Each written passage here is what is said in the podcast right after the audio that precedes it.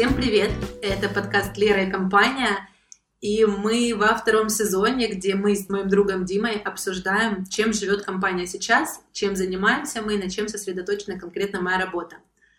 Сегодняшний выпуск а, был полностью посвящен вопросу пиара, пиар-стратегия, и он был очень увлекательный, очень информативный, и даже в ходе выпуска у меня было несколько крутых инсайтов, для меня крутых, которые вы услышите в конце выпуска. Всем приятного прослушивания.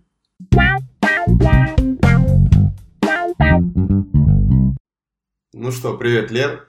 Сегодня мы собрались у меня дома, и наши разговоры будут проходить в более естественной форме, поэтому рассказывай, как дела, чем занималась последние недели. А, слушай, занималась огромным количеством всего-всего, но речь пойдет не об этом. У меня произошла такая одна очень интересная штука, какое-то мое личное открытие. Я вернулась к теме пиара. Mm. Если вкратце, какая предыстория? у нас всегда был маркетолог, да, во всяком случае, уже очень давно маркетолог-бренд-менеджер. Соответственно, это человек, который так или иначе отвечает частично за функцию пиара. Да, но на моей памяти их было даже несколько. Да, да, я имею в виду, что была такая должность уже достаточно давно.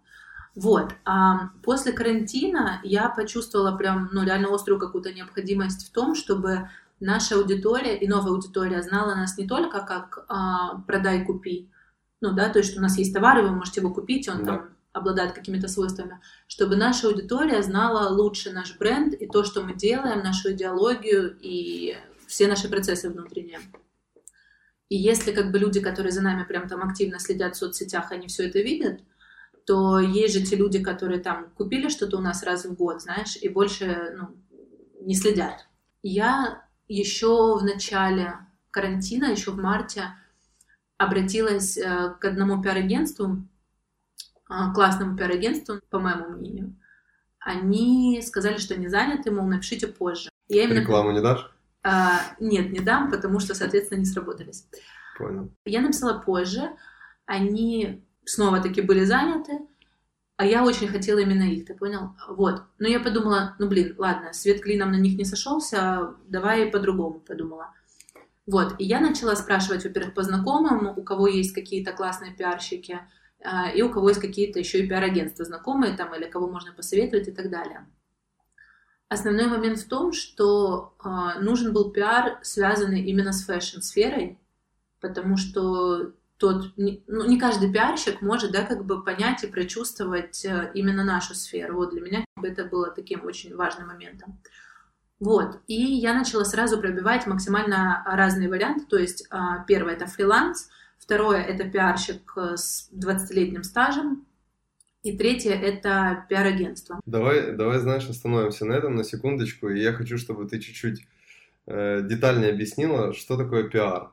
А, пиар — это коммуникация с людьми, а, с целевой аудиторией, ну, бренда, да, в данном случае, если у маркетинга основная задача сделать продажи, сделать лиды, сделать конверсию, и маркетинг сосредоточен на скидках, на рекламных баннерах, именно рекламных, да, в лоб в основном, пускай даже с креативом, а, то пиар — это не о прямых продажах. Пиар — это о создании имиджа и положительного имиджа, так естественно.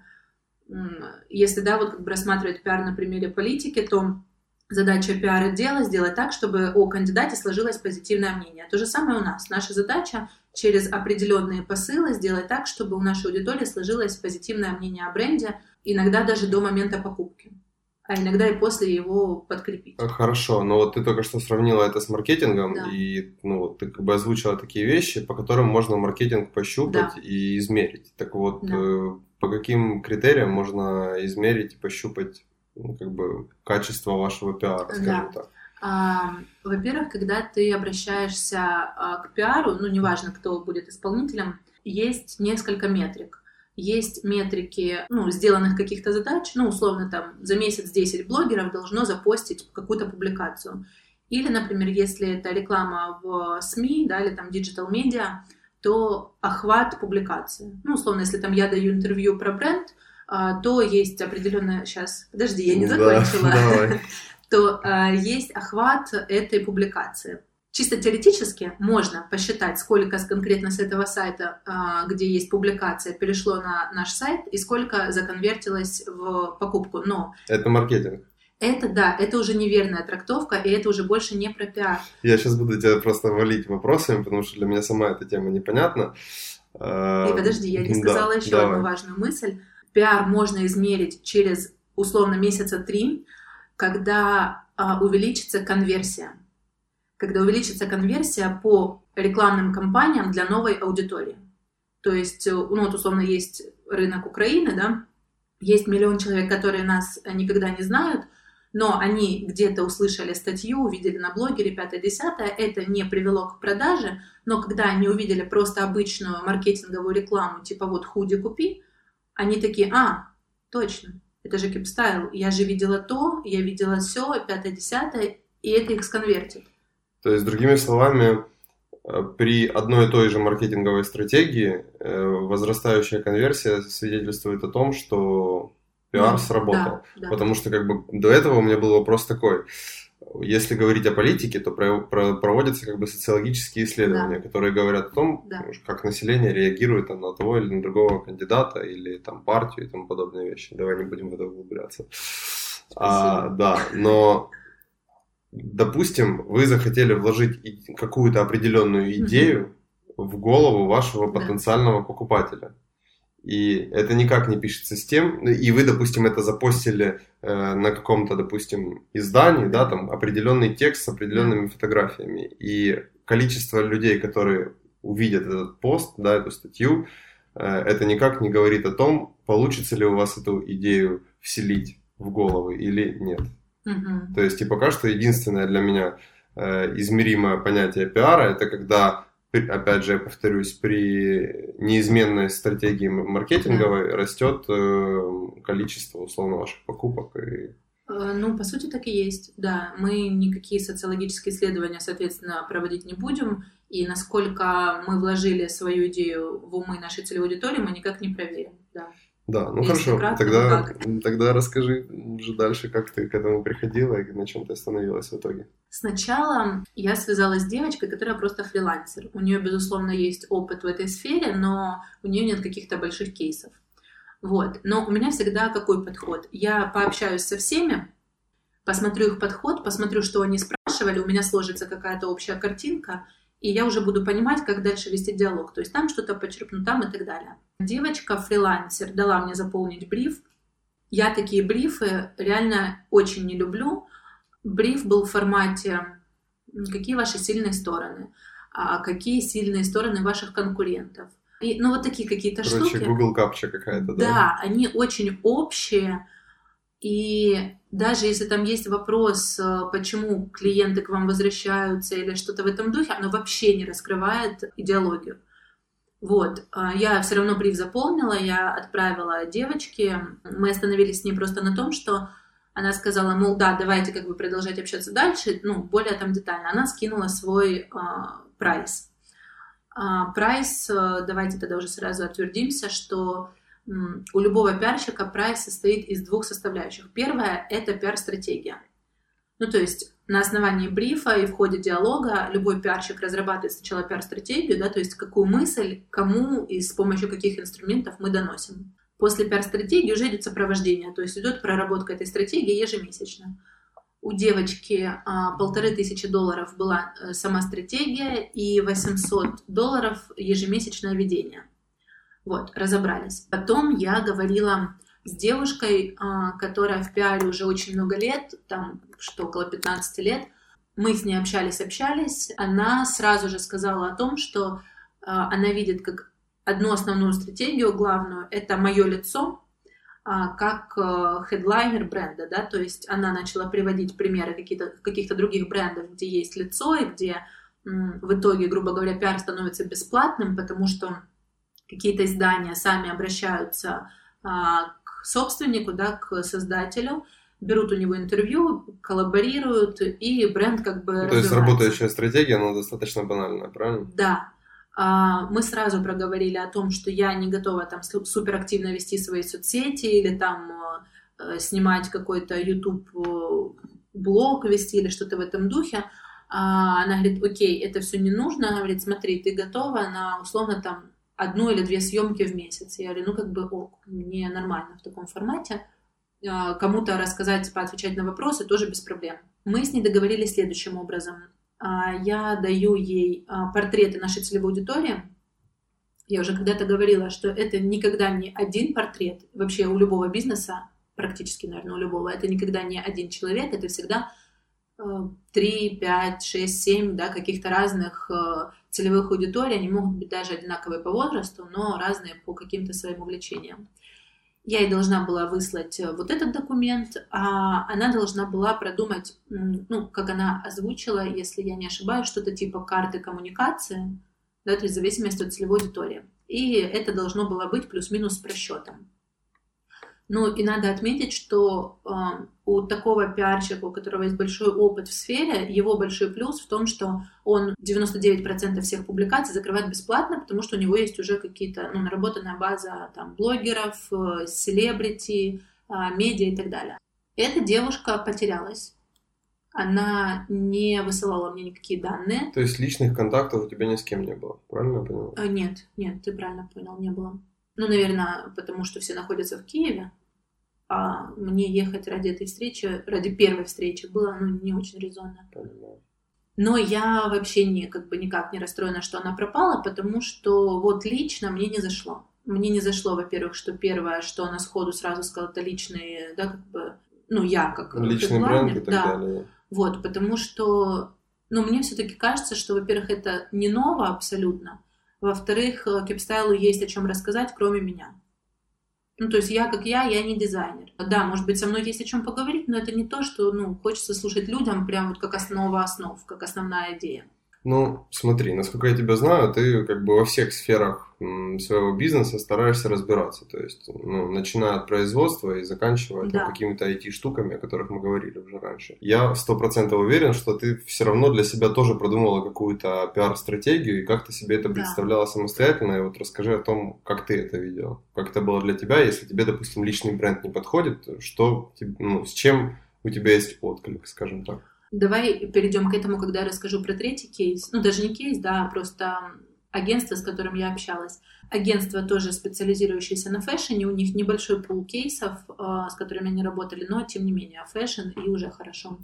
Мы с ними тоже провели зум-встречу, познакомились, они позадавали вопросы. Ага, такой у них был очень сильный вопрос, когда они, ну не они, а точнее девочка, с которой я общалась, она спросила, какой у нас маркетинговый бюджет – я озвучила, и она такая, фух, слава богу, потому что говорит, тогда мы с вами сможем сработаться. Но если бы он у вас был маленький, ну, какой-то, да, совсем прям маленький, то это бы значило, что вы вообще не понимаете смысла бюджетов, тратящихся на рекламу, на маркетинг, на пиар, значит, ну, не сложилось. А скажи вот такой вот вопрос. Как ты считаешь, вот, когда ты обращаешься к специалистам, э, вот как для тебя лично? Mm-hmm. Тебе больше нравится, когда тебя просто озвучивают стоимость mm-hmm. или когда у тебя спрашивают, на какой бюджет ты рассчитываешь? Когда озвучивают, однозначно. Согласен с тобой. Только когда озвучивают, я терпеть не Да, я просто когда-то очень давно, э, когда еще пытал, пытался устроиться в IT-компании, там HR задавали такие, знаешь, вопросы э, стандартные, да. ну, вообще под копирку, да. и один из вопросов был, как бы, естественно, сколько вы хотите зарабатывать. Да. И, естественно, на этот вопрос есть правильный ответ. И правильный ответ был такой, что ты должен озвучить ту сумму, которую зарабатывают условно там да. Э, рабочие с твоим опытом работы. Да. Э, иначе ты не знаешь себе цены да. и так далее, и ты как бы не профессионал да. своего дела. Да. Поэтому вот я тоже считаю, что лучше как бы озвучивать э, сумму бюджета, которую да. ты хочешь получить от клиента, а дальше он должен принимать решение, готов он или не готов. 100%. Что... И у меня, э, нет, не все, точнее, а девочка первая, она спрашивала, э, какие условия. Э, я говорю, ну, пиарщик пиарщику рознь, поэтому исключительно up to you, а я уже там буду решать. Это так просто, да, как бы ремарочка о том, что вот они задали такой вопрос. Вот, я сразу спросила, как они смотрят на личный бренд. Они сказали, что, ну, как единственная стратегия точно нет. Окей. А после чего они прислали тоже прайс, который, ну и вообще как бы ремарка которому звучала таким образом, что смотрите, вот как бы прайс, но мы готовы обсуждать условно, что сначала можем вот эту часть взять, потом мы можем вот эту часть взять, И все в таком То есть можно это все делать частями? Ну, плюс-минус. Ну, и платить частями. А, вопрос был не в том, чтобы платить частями, вопрос был в том, что можно условно сначала взять, разработать пиар-стратегию, посмотреть подход именно этого агентства, и если зайдет, тогда уже а, помесячную, да, вот эту поддержку брать. Ну, то есть да. не а, обременять себя контрактом на полгода, например. Какую сумму они тебе озвучили за месяц? 3 500 пиар-стратегия. И вот сейчас могу ошибиться, но, по-моему, полторушка долларов за месяц э, сопровождения. Хорошо, это большие деньги. Что они обещают? Момент в чем? Они, у них есть какой-то минимум, да, там условно, меньше которого они не опускаются, но он звучит таким образом, что мы говорим, что минимум там 3 или 4 или 5 публикаций от блогеров-селебрити вы получите. Вот так звучал разговор. Вот сейчас не спрашивая ничего, я понимаю, что да, Хорошо, вопросы напрашиваются. Переговорив с ними, я сразу подумала о том, что во-первых, наша пиар-стратегия не может заключаться только лишь в блогерах, однозначно. А во-вторых, зачем мне заказывать такую дорогостоящую услугу, как пиар-стратегия, если я сама внутренне и моя команда, мы эту пиар-стратегию знаем, она есть у нас внутри, но она просто не прописана так, чтобы по ней можно было работать. Да, и ты пришла к тому, что тебе нужен просто ассистент в этом всем деле. Нет, к этому я не пришла, потому Хорошо. что в пиаре очень важны связи с блогерами и э, СМИ. А, я пошла по-другому. Я а, позвонила своему товарищу, у которого есть а, уже агентство. У него комплексное, оно вообще называется как креативное агентство, но пиар это одна из больших а, специализаций.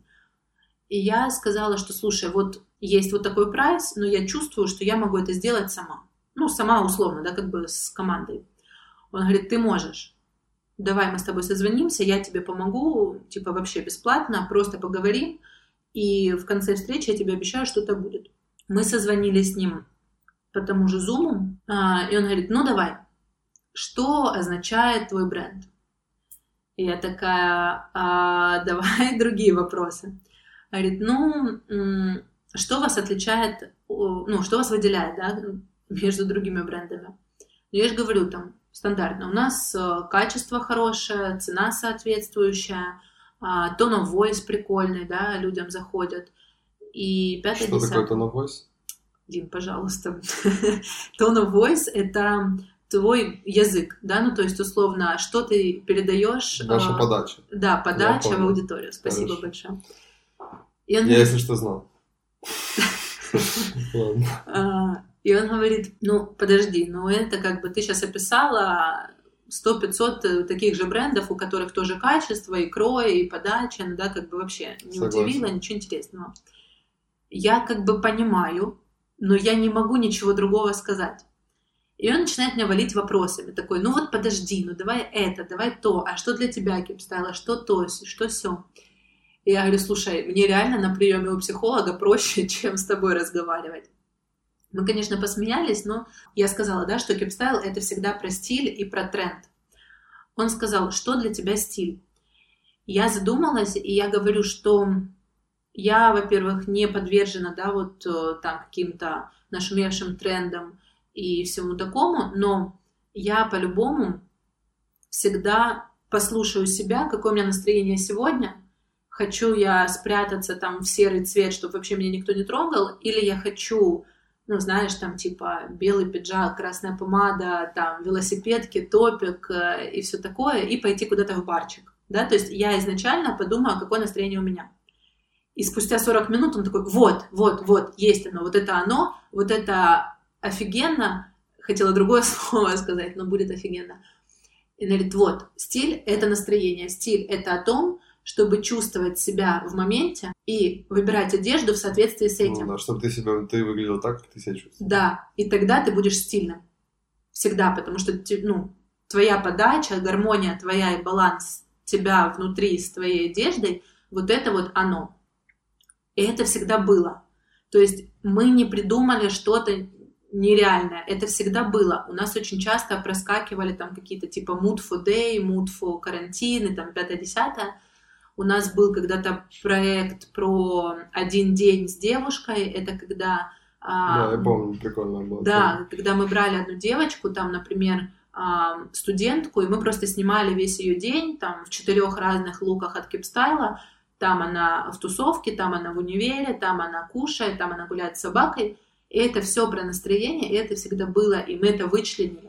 Ну, в общем, это как бы то, вокруг чего вы ходили постоянно, но никак не могли оформить, да, правильно? Да, это было... Ты просто не представляешь, какое облегчение это было, потому что, во-первых, я пыталась последний год, наверное, это понять. Ну, именно вот вычленить, да, как он говорил, кристаллизировать. А, и, наконец-то, мы это поняли, и оно усвоилось, мы это записали, и это прям, ну, это вау. И потом я ему еще рассказывала про одну историю. Ты знаешь эту историю, потому что ты, собственно, был со мной в этот день. А, мне как-то одна клиентка написала очень такой отзыв э, приятный про Keepstyle, ну, именно на мою личную страницу. Она сказала, что вот сегодня, говорит, ну, был такой инсайт, и я решила просто вам написать о том, что спасибо вам за Keepstyle. Вот, говорит, я заболела, и такой, ну, достаточно сложный период в жизни, соответственно, и мне нужно было пойти в больницу со всеми этими анализами разобраться, пообщаться с врачами, ну и это вообще в целом очень стрессовое, да, всегда, когда ты болеешь, естественно. И она говорит, а я одела ваш костюм черный, шорты со свитшотом, и мне, говорит, реально этот костюм помог пережить этот сложный период, потому что мне было комфортно, мне было классно, и, блин, я, говорит, из-за того, что я чувствовала себя хорошо, у меня все это прошло хорошо. И меня это так поразило, потому что, блин, ну реально это же, да, ну вот как одежда влияет на нас. И мне было очень приятно, что мы причастны к вот этой вот истории. И я рассказала это ему, и он говорит, вот, вот это ваша ценность, вот это вот именно кипстайл, это про стиль через настроение. Хорошо, я понял. Вы сформировали идею. Да. Дальше... От нее идет пиар-стратегия. Как вообще она выглядит, из чего она состоит? А, как ты для себя видишь да. реализацию этой первой стратегии, потому что я понимаю, что ты будешь делать все самостоятельно теперь. А, тоже нет. Хорошо, да. А, я все еще про аутсорс. Как выглядит этот документ? Сначала есть вот эта big idea, да, то есть стиль через настроение. Потом мы а, точечно через конкретные примеры и конкретные истории рассказываем про нашу целевую аудиторию. Только мы не берем там 8, как у нас на самом деле есть портретов. Мы их сузили до 4. Мы взяли школа-универ, потому что это наша целевая одна из, да, 16-19. Мы взяли модные самодостаточные, это 20-30. Молодые мамы плюс беременные, тоже очень активная наша аудитория, потому что как раз мы про комфорт, а это очень важно в этом состоянии. И тут была задача в том, чтобы потом всю пиар-стратегию делать исходя из этих целевых. А они как раз вот в таком варианте, они как раз подходят. После описания как раз идет э, пиар-стратегия. Под каждую целевую мы прописываем источники.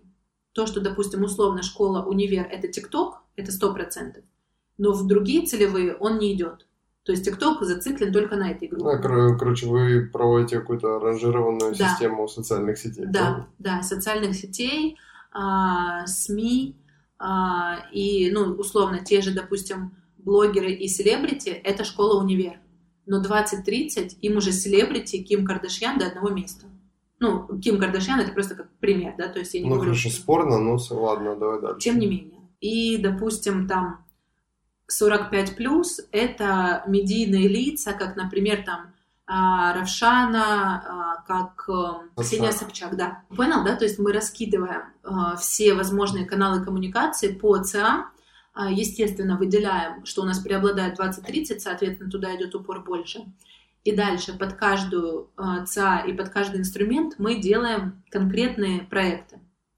То есть, как мы можем взаимодействовать с ТикТоком, как мы с какими-то блогерами можем взаимодействовать, как с лидерами мнений, и мы придумаем какие-то механики. По сути, пиар-стратегия — это законченные механики. Услышал, хорошо. Скажи тогда, приведи пример одной из них. Например, давай возьмем 20-30. Ты да. сказал, что селебрити и блогеры не работают, но вот мне интересно, да. что сработает на таких людей, которые... Инфлюенсеры. Блогер — это больше про тренды. То есть то, что модненько сию минуту. Инфлюенсер — это личная подача человека внутренняя. То есть он делится тем, как он себя ощущает. То есть это более глубинно и более персонализировано. То есть инфлюенсер может быть ну, сосредоточен, допустим, на саморазвитии, на йоге, да, например, если это ему близко, и, например, допустим, на каком-то там питании определенном. И он делится своими инсайтами, своими знаниями вот в этой сфере. Все, я понял. Допустим. при этом он, естественно, может быть еще и стильный, это может быть молодая красивая девочка, у которой параллельно, допустим, какой-то бизнес, или она специалист в какой-то области, допустим, тот же дизайнер или маркетолог, например. Ну, а блогер, соответственно, это, да, там, мы понимаем, это видео, которые заходят в рекомендации, где куча лайков. Ну, короче, человек, который создает контент, и человек, да. которому прислушиваются люди, да. это разные да. два человека, по большому счету. Понял. А, механика может быть взаимодействия с этими инфлюенсерами да, в рамках целевой аудитории 20-30. Это может быть условно какая-то определенная подача а, контента. То есть не просто отправить кофту, да, или там свитшот, худи и запостить в формате типа, ой, смотрите, вот кофточка Keepstyle, тапайте, переходите. А как раз, когда они ведут какой-то диалог про настроение, и как их настроение связано с одеждой. То есть есть предыстория, есть, ну, с одеждой, да, как что-то связано. То есть было такое настроение, выбрала одежду, выбрала, естественно, Keepstyle, показала его и получила инсайт. То есть это, допустим, если мы говорим про сторис, это 10 разных сторис про одну тему, где Keepstyle не идет в виде какой-то прямой рекламы, а это чисто нативная история с небольшим упоминанием или даже вообще без, потому что люди спросят, а кому будет интересно или прогуглят и так далее – вот это вот как бы пример конкретного проекта, конкретной механики под инфлюенсеров. Хорошо, я понимаю, как просчитывается как бы реклама в сторис да. или какой-то рекламный пост и так далее. Тут ты говоришь о 10 постах или о серии да. постов да. и вообще как это все просчитывается непосредственно с инфлюенсерами, блогерами и так далее. Вот в этом и момент, и важность, ценность пиар-агентства или пиарщика. Он, во-первых, знает, как договориться, во-вторых, уже, возможно, имеет контакты тех, с кем у него уже контакт налажен. То есть кому он может позвонить уже по-дружески, потому что уже есть ряд каких-то сотрудничеств предыдущих. То есть это уже не будет высчитываться из серии сторис у меня один стоит 200 долларов, поэтому x10 давайте как бы мне двушку. Нет, вот такого диалога уже в этой истории нет. Просто понимаешь, вот я часто вижу рекламу там где-то в Ютубе, там опять же у тех же блогеров, там где есть рекламные вставки, да. и эти блогеры условно э, читают четко да. текст, пусть это будет какая-то компьютерная игра, да, там, да условно, там, которая сейчас все рекламируют, там, я не знаю, какие-то викинги, условно. Да. И они читают все один и тот же текст, и в этом тексте как бы заложена вся идеология игры. Да, то есть, условно, да, ну то есть но, тем не менее, они для того, чтобы написать этот текст, непосредственно разработчики отдел продаж, они сели и сказали, так, что мы хотим донести, да. что хочет донести эта игра. И вот они написали вот этот определенный текст, да. который прочитали 20 человек, да. и это все очень выглядит реально... Не нативно, ну, мягко говоря. Убого, я да. бы сказал.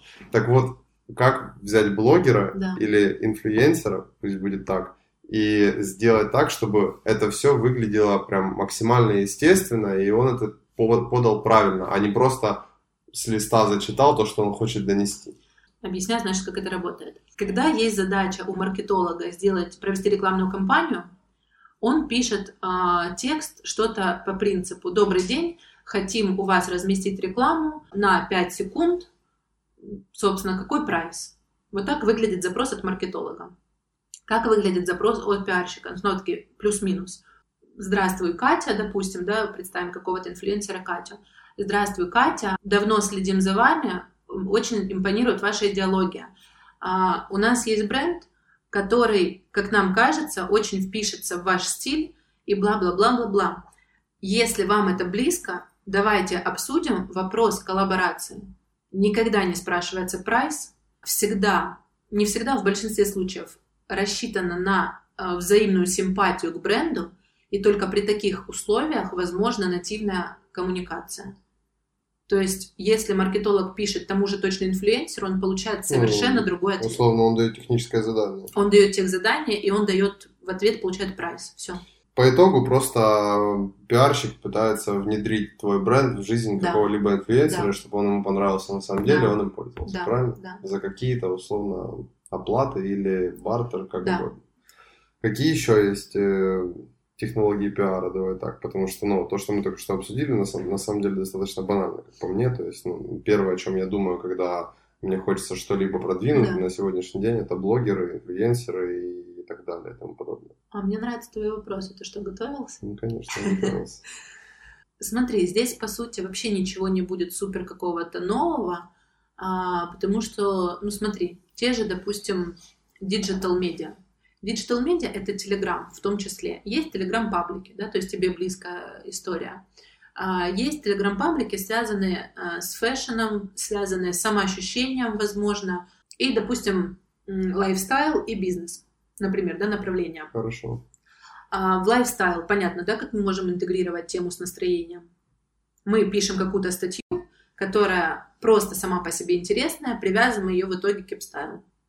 А когда мы говорим про бизнес, мы даем интервью от моего лица, на тему какой-то актуальной темы, снова-таки, интегрируем в это настроение и интегрируем в это Keepstyle. Когда это fashion, мы просто интегрируем Keepstyle, да, как бы в тематику паблика, и вот так вот это примерно работает. То же самое Хорошо, со я теперь остальными. опять я вернусь как бы к своему личному восприятию таких вещей. Я это часто вижу, э, там, я читаю, на самом по статьям, я много читаю всяких техно, я не знаю, техностатей и так mm-hmm. далее про технологии как ты могла понять. И я очень часто вижу такую тему, когда описывают какую-то технологию там, или какой-то новый iPhone, не, да. не имеет значения что, а потом внизу мне пишут, что вы можете это приобрести там-то и там-то. Но до тех пор, пока я не увижу вот эту вот маленькую да. вставочку, мне на самом деле интересно это читать, и мне нравится то, о чем я читаю, то есть это для меня полезная информация.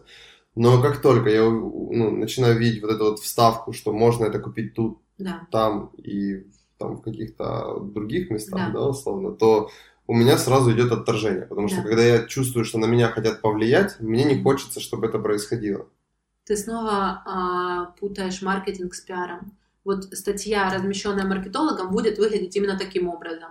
Типа вышел классный iPhone, вот такие фичи, бла-бла-бла, внизу. А купить, кстати, можно вот в этом магазине. А статья от пиарщика или от пиар-агентства выглядит другим образом.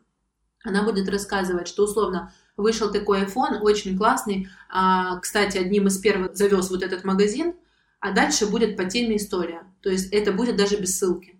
Понял? То есть фигурирует название магазина. Да, понял. И у людей откладывается. Все, да. И они уже, если захотят, сами будут да, искать. Все, да, меня да. это понятно. Хорошо, у меня на самом деле с самого начала назрел вопрос такой. Я просто ждал, когда тема чуть-чуть продвинется дальше. Вот смотри, вот буквально сегодня я там для одного из своих проектов прописывал стратегию продвижения. И э, я расписывал там, условно, там, первые три месяца мы делаем это, ждем профит, получаем профит, идем к следующему шагу, не получаем да. профит, ну, переделываем да. стратегию, да. ту, которую мы там пытались сделать. Я это расписал на год вперед. Да. То есть на каждый этап я закладывал по 2-3 месяца, и таких этапов у меня там набралось мм 4. Там, я не буду озвучивать, что это именно, но это достаточно банальные вещи, как там соцсети, внешняя реклама и так далее и тому подобное. И пиара у меня там не было. И вот отсюда у меня реально вопрос, на каком моменте бренд должен задумываться о том, что ему нужен пиар? Мне кажется, это, конечно, очень субъективный вопрос. Ну, вообще вся эта история очень субъективная. Наверное, классно было бы с самого начала заниматься пиаром. То есть эм, сразу, да, как бы задумываться о том, какой бренд ты хочешь видеть через пять лет и работать в этом направлении сразу. Но всегда становится вопрос бюджета, потому что нет бюджета, а, соответственно, у тебя нет классного пиарщика со связями. Ну, я верю, что можно все делать без денег. Ну, не с тем качеством, да. не с тем прогрессом да. и так далее. Ну, то есть ты хочешь сказать, что пиар может быть как образ жизни с самого начала? Да, может быть. Просто э, мы сейчас на другом этапе, мы на том этапе, когда я уже очень четко для себя понимаю ценность э, компетенций в той или иной сфере.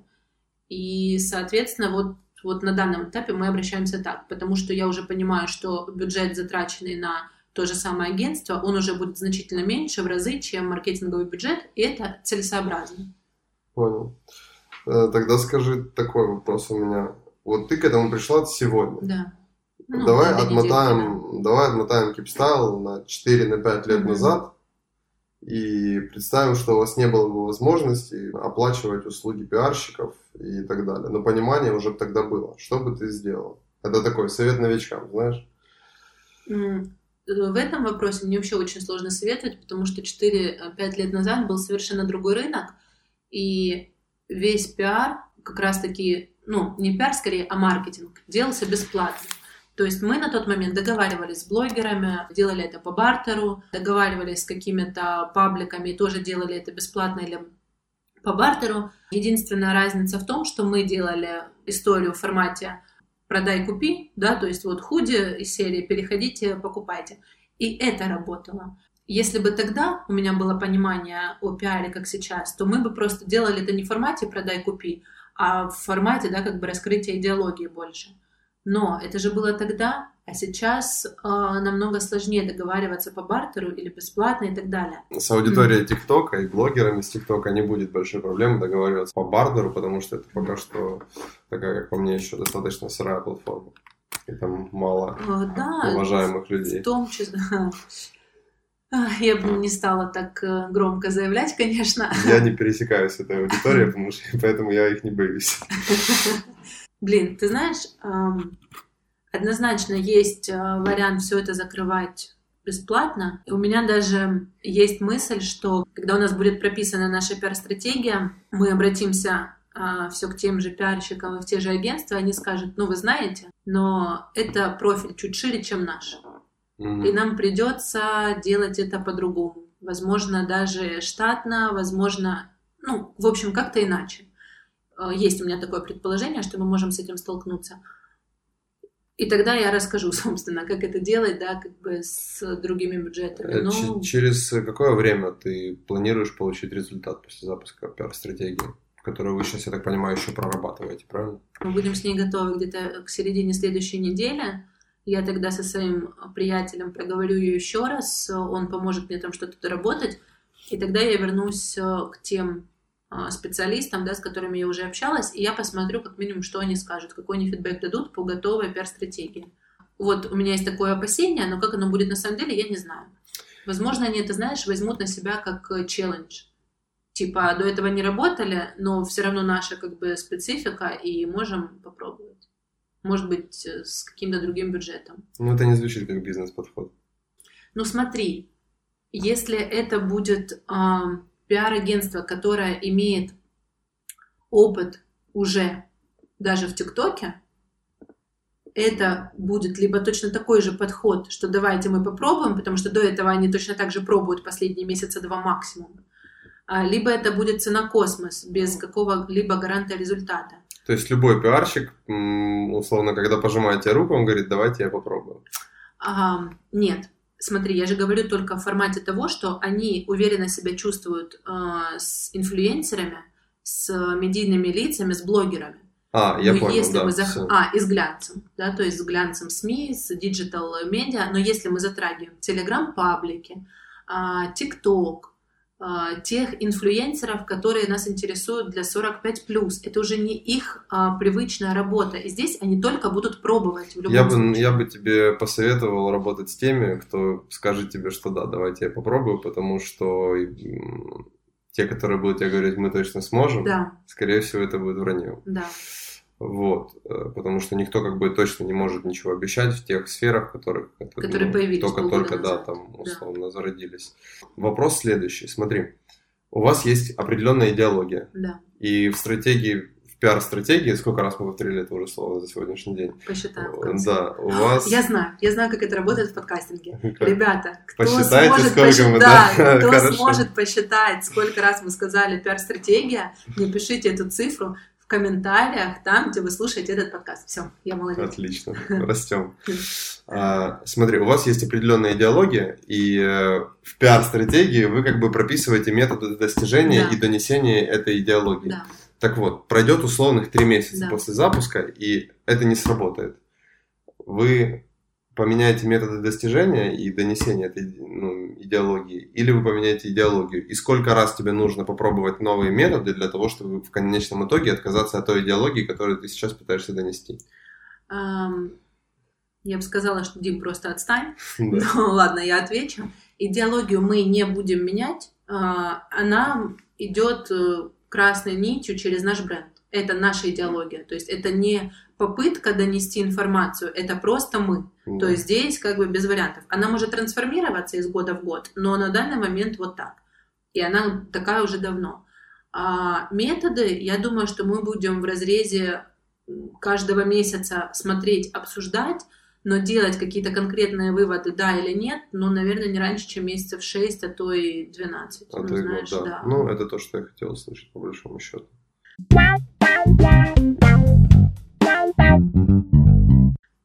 Ну что, ребята, всем спасибо большое, кто слушал. Очередной раз очень интересно услышать ваш фидбэк, поэтому жду на моей личной страничке в Инстаграм или же Моей почту. страничке. Ну ладно, можете даже Диме написать или нет. Напишите Диме, пожалуйста, чтобы ему было не обидно. И до встречи, в общем-то, в следующих выпусках.